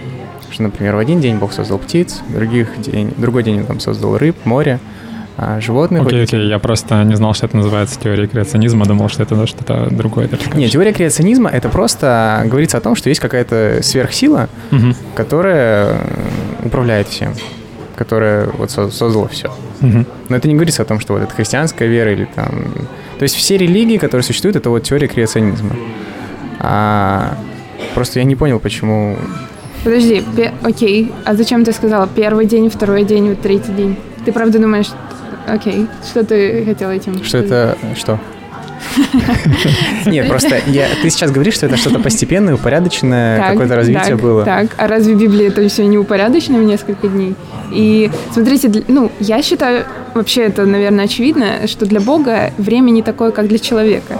Поэтому один день для Бога, что это? Это точно не световой день, который сейчас происходит, потому что тогда не было даже дня и ночь. Ну, то есть а, тут штука в том, то, что мы не можем увидеть все вот настолько досконально, и я думаю, есть в этом какое-то вот это желание вот человеку все время разложить все вот так по полочкам и сказать, вот так-то, так-то точно было. Мы узнаем, как, как точно было, вот только там, на небесах. Поэтому, если честно, не вижу даже смысла обсуждать. Там рассказывают, да, об этом. Я думаю, что да, потому что мне интересно. Я собираюсь об этом поговорить. Хорошо. А, еще про веру одну мысль я озвучу и постараемся двигаться дальше. А, возвращаясь к вопросу, э, что жить стало лучше. Можно, а, услышав это, подумать, что а, становится легче, как я и подумал. В какой-то мере, да. И можно подумать, что это значит, что в твоей жизни станет меньше проблем или еще чего-то. И для меня важный момент, что вера, она н- не избавляет тебя от сложностей, она просто помогает тебе с ними справляться. Правильно? То Конечно, есть верно. м- может быть, что когда человек обращается в веру, в его жизни становится еще больше проблем. Но, Кстати, он, да. но он справляется с ними. Просто тут Проще. вопрос, а, что становится лучше жизнь с Богом. а, это не говорится, да, вот о том, что проблем меньше становится. Как правило, их больше становится. Почему? Потому что у тебя больше ограничений становится. А что ты там не можешь вседозволенно делать все, что хочешь, например. Ты не можешь там, например, теперь грубить людям, ты не можешь там поступать так. Вот это проблема. Я теперь не могу грубить, черт. Ну, это как что-то, я знаешь, Ну, я начинаю простое. А, то есть, и тебя это все в рамки вводит, как будто бы. И для тебя, для тебя это, конечно, проблемы какие-то. Ты думаешь, ё-моё, если ты вот э, новоиспеченный верующий, ты думаешь, блин, как много проблем стало с Богом.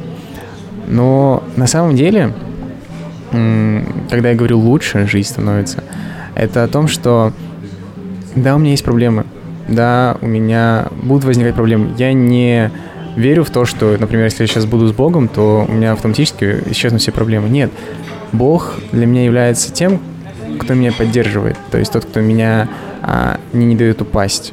Например, у меня возникают какие-то проблемы, я без Бога. Я могу справиться с одной проблемой, со второй проблемой, еще что-то поделать, но мне сложно. Я понимаю, что а, меня может не хватить на что-то. Почему люди выгорают? Почему люди страдают депрессией, еще чем-то? Потому что, а, сталкиваясь с проблемами, они просто не могут с ними совладать. Но с Богом, когда ты понимаешь, что Он рядом с тобой, что ты проходишь эти трудности вместе с Ним, ты понимаешь, что я в любом случае справлюсь с этой проблемой. Все эти трудности, которые со мной есть, они ничто, потому что я знаю, что кто мой отец? Мой отец — это Бог. И что если я являюсь его сыном, а он является Богом, а Бог всемогущий, то просто я заранее знаю, какой будет исход. Я знаю, что у меня все получится. Я знаю, что мои проблемы, они будут решены. Каким бы образом они там... а, какие бы проблемы у меня ни были, как бы тяжело мне ни было, я знаю, что в конце концов у меня все будет отлично. Мгм. Мгм. Можно? Да. Эм, вообще, вообще мне не нравится слово проблем, такое слово проблемы во множественном числе, потому что, наверное, жизнь вся одна проблема большая, потому что жизнь трудная, очень трудная для всех, все страдают. Но штука в том, то, что для чего, ради чего ты страдаешь? Тут вопрос типа, окей, каждый из нас страдает, но неверующий человек, он ради чего страдает? Потому что я знаю, что я страдая, совершенствуюсь, потому что э, Иисус, он был распят, он сам умер в страданиях но воскрес. Э, Но штука в том, что, да, я понимаю, что когда у меня происходят какие-то реально трудные моменты э, в жизни, я понимаю, что ради чего это. То есть я прохожу через них в совершенстве, и я становлюсь лучше и лучше и лучше. И для меня это на самом деле оправдывает их полностью. Даже когда происходят какие-то сложные моменты, я понимаю, вау, это, это в- именно сейчас у меня есть возможность какие-то в себе э, проявить качества. Вот. Мгм. Мне это нравится. Есть классная цитата чья-то, к сожалению, не помню чья. А, Зная зачем, ты найдешь как. Мгм. То есть, и мне кажется, основ- одна из основных задач религии это дать ответу, ответ на вопрос зачем. Мгм. Окей. Попробуем затронуть следующий вопрос. Мне уже страшно, потому что мы всего лишь на пятом, а их, по-моему, 15. А, Возвращаясь к предыдущему вопросу. Когда я спрашивал, что должен, в кавычках, делать верующий человек, я имел в виду какие-то такие простые вещи, как ходить в церковь, носить крестик, бла-бла-бла. Но я не знаю, надо ли к этому возвращаться. Нет, если хочешь... А, ты хотел какие-то просто конкретные, да? Да, чем, ответы? чем отличается верующий человек от неверующего? А, И как, Просто- как вы относитесь к людям, которые называют себя верующими, но при этом Поступаю... ведут себя как обычные люди? Или наоборот, люди, которые а, не- называют себя неверующими, но там носят крестик, ходят в церковь зачем-то? Я думаю... И если у вас такие знакомые? Я думаю, не стоит смотреть на людей, которые вокруг, которые а, говорят, что они верующие, а на самом деле они поступают, например, не так, как должно. И в любом случае у нас не должно быть осуждения к этим людям. Потому что прежде всего мы смотрим на свою жизнь, на то, как мы поступаем, и с нас будет браться, с нас будет спрос. То есть, а, как Бог сам говорил, не судите, да не судим будете. То есть, а, и тот, кто судит, тот сам будет судим тем же судом. То есть, для нас мы вообще не имеем права никого судить. У нас нет этого в целом. Мы, мы понимаем, что это мы не должны судить, но, конечно, у нас бывают какие-то осуждения, они вот а, возникают очень спонтанно иногда, когда ты даже не задумываешься, что ты сейчас осуждаешь этого человека, просто какое-то мнение вы- высказываешь, как будто бы, но при этом ты немножко там капелька осуждения есть. Мне кажется, это свойственно человеку Мгм. все оценивать вокруг и давать Да. этому оценку. Есть такое. Но для нас есть какая-то заповедь, говорит, что мы не должны судить никого. И мы должны придерживаться этого, мы должны стремиться к тому, чтобы а, ни в коем случае не осуждать других людей, а смотреть на себя и понимать, что «а я же не лучше». Мгм. То есть я тоже согрешаю, я тоже поступаю неправильно, но я стремлюсь к тому, чтобы стать лучше. Потому что Бог на меня смотрит, и Он мой судья. И ты, зная, понимая это, ты, а, тебе становится как-то все равно на других людей, потому что у тебя сейчас а, а, есть цель для того, чтобы пред Богом быть чистым. Вообще все заповеди нам во благо, потому что та же заповедь «не осуди», она помогает нам, во-первых, оп- остановиться и на себя фокус перевести, потому что если мы, если бы этой заповеди не было, мы бы каждого так осуждали, это бы привело вот к ужасным вещам. То же самое в истории мы можем видеть, как, например, католическая церковь поступала с э, теми, кого осуждала. В общем, это может привести к ужасным последствиям, и поэтому надо смотреть на заповеди так, как на благо. То потому что если ты видишь свой грех, ты от него отворачиваешься. Вот, поэтому, да, осуждать не надо. То есть Мгм. это именно отношение между Богом и человеком. Мы не можем знать, что там. Хорошо. Следующий вопрос про крещение. Ам, Должен ли верующий человек креститься? Что это вообще такое?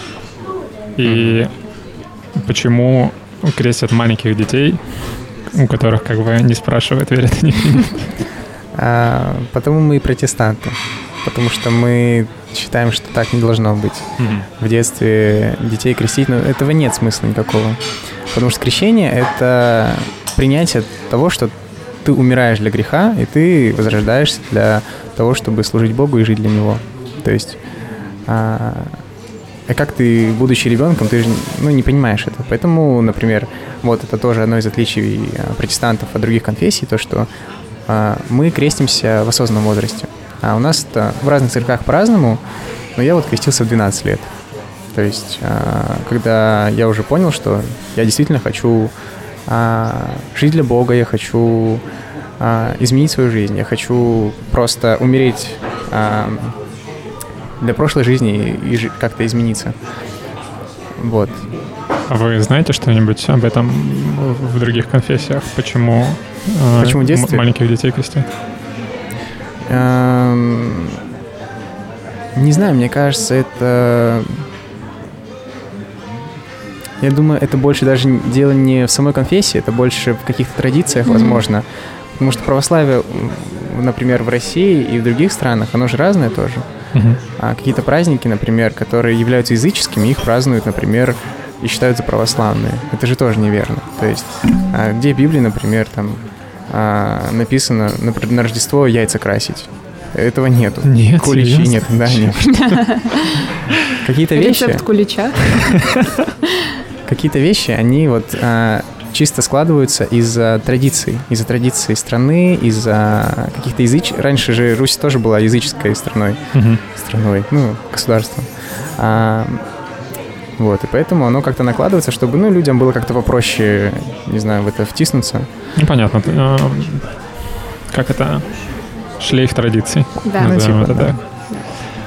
Хорошо. Как вы относитесь... А, это уже было. Все перемешали. Образ священнослужителей, нагнетающий нежелание жить такой жизнью. А, почему я этот вопрос добавил? Я смотрел э, недавно видео, не знаю, назвать это дебатами или нет. Короче, есть канал Серафим, На Мгм, ютубе? мгм. и там приглашают верующего и неверующего, и Мгм. они разговаривают. И вот этот вот... Я не смотрел много э, этих видео, и не знаю, повторяется ли это там шаблон, но с одной стороны э, сидит такой человек, на которого смотришь нормальный человек, хочется таким быть, а с другой стороны сидит человек, я бы не хотел таким быть. И это, как правило, представитель церкви, который весь такой грустный, эм, серьезный, ну то есть... Что вы можете сказать по этому поводу? Почему это так? Почему что? Вот я вопрос не совсем понял. Почему образ э, священнослужителей, как правило, э, выглядит отталкивающе?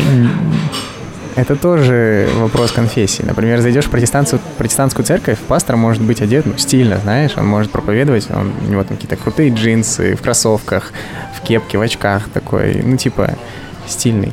Ну, ясно, это у православных надо спрашивать. Да, это, ну, то есть в нашей конфессии такого нет. У нас нет каких-то а, ограничений в том, как ты одеваешься. Ты, например, не обязательно себе какую-то косынку надевать для того, чтобы там голову свою покрывать.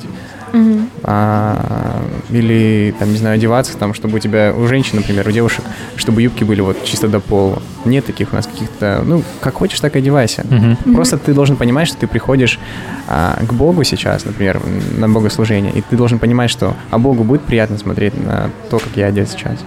Да, ну кому-то комфортнее, конечно, ходить в православную церковь, это тоже понятное дело. И священнослужители для них э, лучше таких видеть, которые задумчивые, которые такие серьезные, чем нежели пойти и увидеть пастора. Наверное, им будет что-то поприятнее в плане в православной церкви. Поэтому тут как бы, да, зависит от человека. Просто церковь у нас в России, с, а, мнение о церкви сложно о том, что люди вот видят православные церкви. Вот это обязательно должен быть храм с колоколами, с куполами, а, там такой священник с бородой, а, одетый в робу и вот. А, ну просто, не знаю, хотя у нас в России не так уж и а, слабо развита протестантская церковь, то есть не так мало протестантских церквей в России. В России очень достаточно много таких церквей, но просто люди, которые никогда не интересовались церковью, они вот видят только православные церкви, потому они считают, что вот христианство, ну вот такое. Мгм. Но христианство бывает абсолютно разным, Мгм. и а, то, как выглядит тоже, сам вот эта сама обложка, как а, а, выглядят люди там, как они одеваются и или как они разговаривают, общаются, тоже отличается. А есть ли в протестанстве что-то про аскетизм, про ограничение от а, получения от жизни удовольствия и так далее? Да, это пост. Э, Пост — это то время, когда мы посвящаем себя молитве. И Вообще, это важный момент во христианстве, когда мы точно знаем, что что-то перенимает наше внимание от Бога. Это, например, это могут быть любые вещи. Телефон, ну, то есть соцсети, а, одежда, покупки, деньги, работа, все что угодно. Именно то, что отвлекает тебя от Бога, когда ты начинаешь чувствовать, что твое сердце таким жестким становится. Именно в- во время аскетизма, то есть поста, такого отказа от именно этого, этой вещи или от еды, то есть у кого там проблемы, особенно с перееданиями какими-то, не знаю. Вот, в общем, а, именно в эти моменты ты посвящаешь а, свою плоть Богу. То есть ты, получаешь, отказ- отказываешься от плоти и доверяешь Богу. И это- тем самым ты утвердишься в своей вере. Мгм. Вот. И это важный момент да, для христианства. Ну, как такового аскетизма в протестантизме нет. То есть это где-то вот у православных есть в монастырях, они становятся там священниками, и все, они скрываются полностью от всех своих, а, как это назвать, желаний. Мгм. А в, э, в протестантских церквах, в протестантизме редко встретишь человека, чтобы он такой взял, собрал свои вещи какие-то, на палочку навесил и пошел в лес куда-то. Нет, такого у нас не бывает. Мгм. Такой вопрос. Ам, чувствуете ли вы какую-то на себе ответственность за распространение своей веры? Конечно, конечно, да, потому что мы же являемся представителями Бога, и то, как мы представим Его, это мы являемся больше первым впечатлением, а, мне кажется, для неверующих людей, потому что если мы а, можем испугать их, например, можем сказать, вот, тебе надо покаяться, вот, сейчас молись быстро, и он просто пугается, в смысле, что, кого, что это вообще такое, и все, и он отворачивается от церкви думает, ой, какие-то идиоты. А если ты просто дружишь с этим человеком, если ты с ним общаешься, и ты понимаешь, что мы почему, почему мы вообще рассказываем людям о Боге? Не потому, что у нас там, знаешь, есть а, в церкви такое, вот вы должны распространять нашу веру, потому что мы должны становиться большой церковью. Нет, у нас другая цель. У нас цель а, та, чтобы спасти человека, чтобы показать ему правильный путь, куда ему нужно идти, что после этой жизни есть вечность, что а, прожив здесь там максимум до 100 лет, ты умираешь и все. А все остальное у тебя вечность есть либо в аду, либо в раю. И ты из-за любви к человеку ты начинаешь ему рассказывать о Боге, потому что ты не хочешь, чтобы он попал в ад, ты не хочешь, чтобы он горел вечно в аду, потому что вечность это, ну это не подвластно времени. Угу. Это долго. Да, это достаточно долго. И провести там остаток э, всего, э, оно тебя как-то будоражит, ты понимаешь, я не хочу, чтобы этот человек умер, не хочу, чтобы он горел э, в аду всю вечность. Я хочу, чтобы он был рядом со мной в раю. Угу. И поэтому ты рассказываешь человеку о, о Боге из-за любви. То есть э, причина всего — любовь. Да, хочется на самом деле помочь просто людям, потому что видно, что они разрушают самих себя. Да, это может быть не там не наркотическая зависимость, ничего, просто, например, какие-то убеждения людей, например, я не, меня недостаточно, я не счастливая, там, я пока там замуж не выйду, я не стану счастливой. Вот эти все убеждения, они же звучат, возможно, легко, но на самом деле, когда ты в этом находишься, ты же просто ужасно несчастлив, потому что ты все время такой, вот сейчас я заработаю миллион, тогда уже заживу. Но ты же можешь завтра просто умереть, например. Ну, то есть тут штука в том, что ты должен в моменте понимать, что а, ради чего ты живешь. И хочется на самом деле помочь просто людям, ну, понять это, и за этими всеми стереотипами о христианстве хочется показать вот эту вот любовь Бога. Не mm-hmm. наказание, а любовь. Я хотел бы прочитать цитату одного человека. Игумен Нектарий. Это из э, подкаста с канала Серафим. Угу. Э, интересную мысль он мне сказал. Не, не мне. Хотя мне тоже. Церковь состоит из людей. Это люди очень несовершенные. И с одной стороны, церковь иногда называется обществом святых, а Ефрем Сирин говорил, что наша церковь — это сообщество людей погибающих — Соответственно, если они приходят спасаться, значит понимают, что они погибают. Угу. Но проблема в том, что многие люди, придя в церковь спасаться, забывают, что они погибающие. Им кажется, что они знают, как спасти других. О, круто, круто. На самом деле мне нравится, извините, э, и нравится, когда в воскресенье была проповедь, и был такой вопрос, чем Иуда отличается от Петра. Иуда согрешил и убил себя, а Петр, согрешив, то есть три раза он отрекся от Иисуса Христа, он побежал к Иисусу. Он побежал, э, осознавая то, что он грешный, он побежал к Иисусу, чтобы просить прощения именно в плане э, того, что он надеется на прощение, то есть он верит в свое, свое спасение. Иуда он, согрешив, убил себя. То есть тут штука в том, то, что куда ты идешь после греха, потому что все мы грешные, но куда ты идешь? К Богу или дальше в этот грех? Вот. А, еще вот ты говоришь, что погибающие люди считают себя уже святыми, да, когда приходя в церковь, забывают о том, что они погибающие, становятся... Ну, не святыми, а теми, кто может спасти других. Теми, кто может спасти других. А, да, очень развито такое. И мне кажется, у любого христианина в жизни бывали такие моменты, когда он думал о себе, что он является а, глазом с небес, который сейчас придет а, к неверующим людям и начнет их спасать. И у меня также были моменты, когда я просто думал, что моя цель привести человека в церковь просто. Чтобы они пришли в церковь, и все. Значит, я выполнил то, что мне сказал Бог сделать. А, но совсем недавно я понял, что это не так, что я должен говорить, что я должен а, рассказывать людям не о том, что в церкви хорошо, о том, что с Богом хорошо, о том, что я их должен знакомить не с людьми в церкви, не с церковью, а должен знакомить их с Богом, что а, это куда важнее. Например, сейчас он не пойдет в церковь. То есть, например, я ему сейчас расскажу о Боге, он там что-то для себя примет, какие-то мысли. Я его не обязан звать в церковь, я не обязан ему говорить, пошли со мной в церковь в воскресенье. Это раньше для меня это было как обязательно, это как логическая какая-то цепочка. Я рассказал ему о Боге и забыл его в церковь. Я думал, ну все, значит так и должно быть. Но я понял, что это не так. Mm-hmm. Человеку главное познакомиться с Богом, а не с церковью. И просто рассказать ему о Боге, рассказать вообще а, какие-то простые вещи, которые для меня являются простыми, которые для него являются сложными, непонятными. И дальше пусть он сам уже разбирается, потому что дальше работает Бог с его сердцем, а не я. То есть я не могу спасти человека, спасает Бог. Я лишь могу просто рассказать о Боге человеку. И вот поэтому а, то, что ты сейчас вот фразу говорил, то, что люди думают, что они могут а, спасать людей. Я думаю, нет, люди не могут спасать людей. И просто у некоторых нет этого понимания до сих пор, что а, они не в силах спасти людей, они не в силах при, привести какие-то аргументы. Вот, например, мы с тобой дискутировали насчет а, того, что какой теории лучше придерживаться, или почему там, например, у человека есть сознание, а у животного его нет. И какие бы аргументы ни привел, а, все равно, если человек убежден в чем-то, ты его никак не переубедишь. И тут начинается работа только Бога. То есть ты рассказываешь о том, что, знаешь, Бог тебя любит. Просто даже а, какие-то вот эти три слова, они могут изменить жизнь человека, и а, человек что-то для себя поймет, и вау, оказывается, меня любит сам Бог, тот, кто создал всю землю.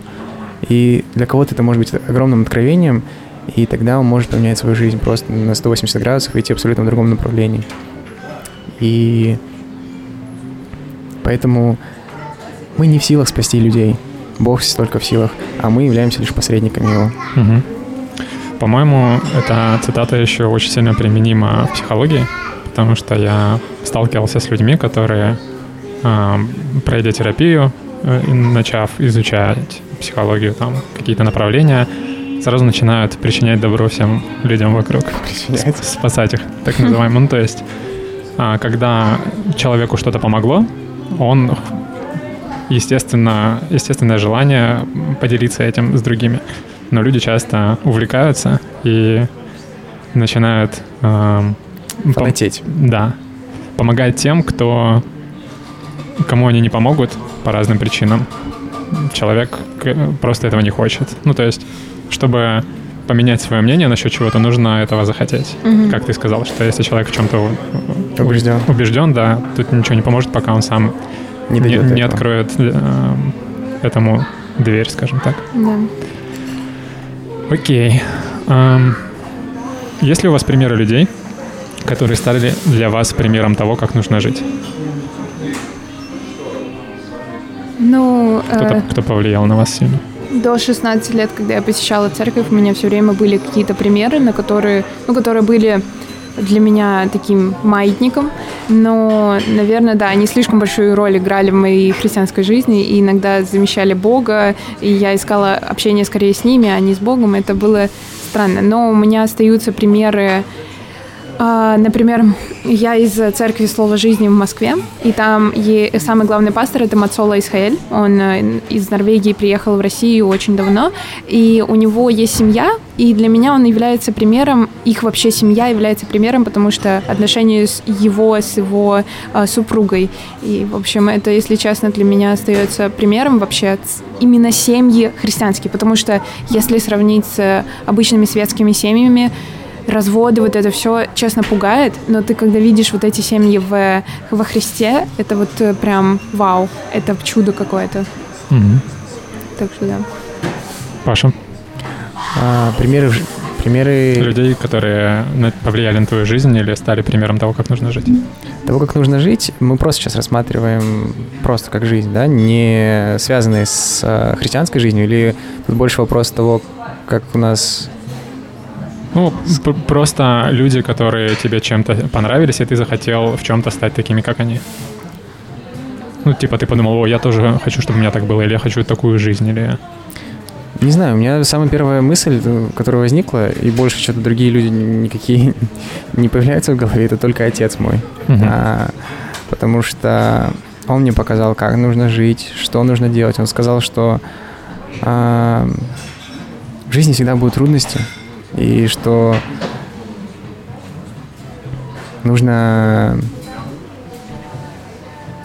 просто, я не знаю, он вот если говорить про жизнь, он сказал мне, какой должен быть мужчина. Что значит быть мужчиной, а не э, просто не, не как жить, а как, как, как должен поступать настоящий мужчина. Что мужчина это не какой-то там а, накачанный мужик или там бородатый или еще что-то. Нет, мужчина это тоже свод каких-то твоих качеств. А, как ты поступаешь к другим людям, как ты а, действуешь в ситуациях, когда нужно принимать решения какие-то. А, вот больше про принятие решений он мне показывал, он давал мне уверенности, наверное, больше в том, что я делаю, говоря, что попробуй. Вот иногда бывают такие у тебя моменты, когда ты думаешь, блин, делать, не делать. Он говорит, да попробуй. Мгм. Не получится, не получится, ладно.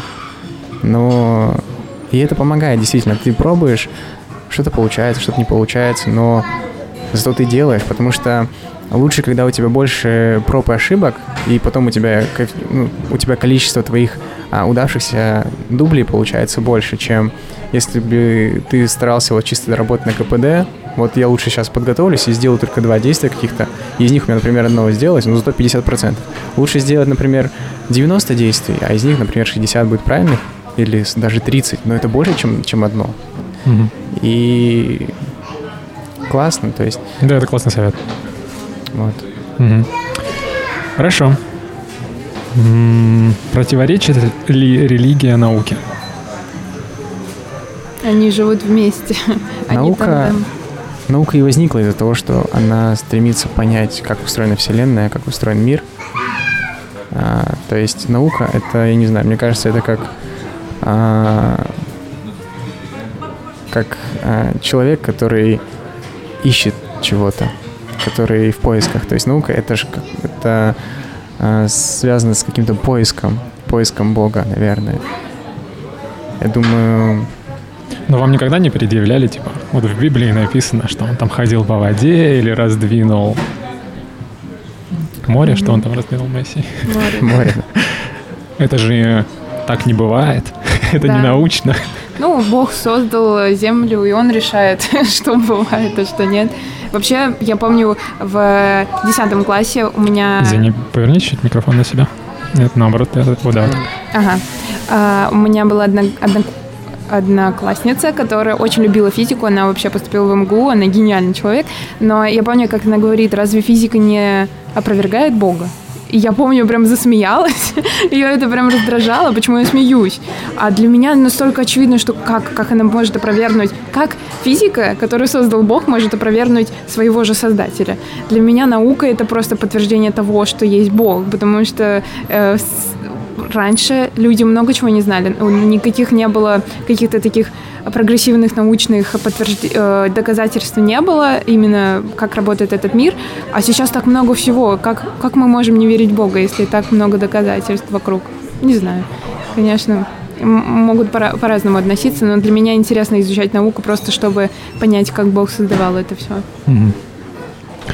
Ам, Часто, ну, может быть, не так часто, иногда, когда я спрашиваю людей о религии, их отношении к ним, м, приводят пример, что они не верят, и в подтверждение этому говорят, что на небе нету бородатого мужика.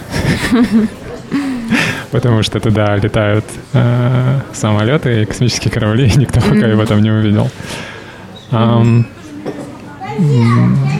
М, это просто один из аргументов, один из аргументов людей, которые не верят, что Мгм. религия противоречит науке. Мне интересно, сталкивались ли вы с этим?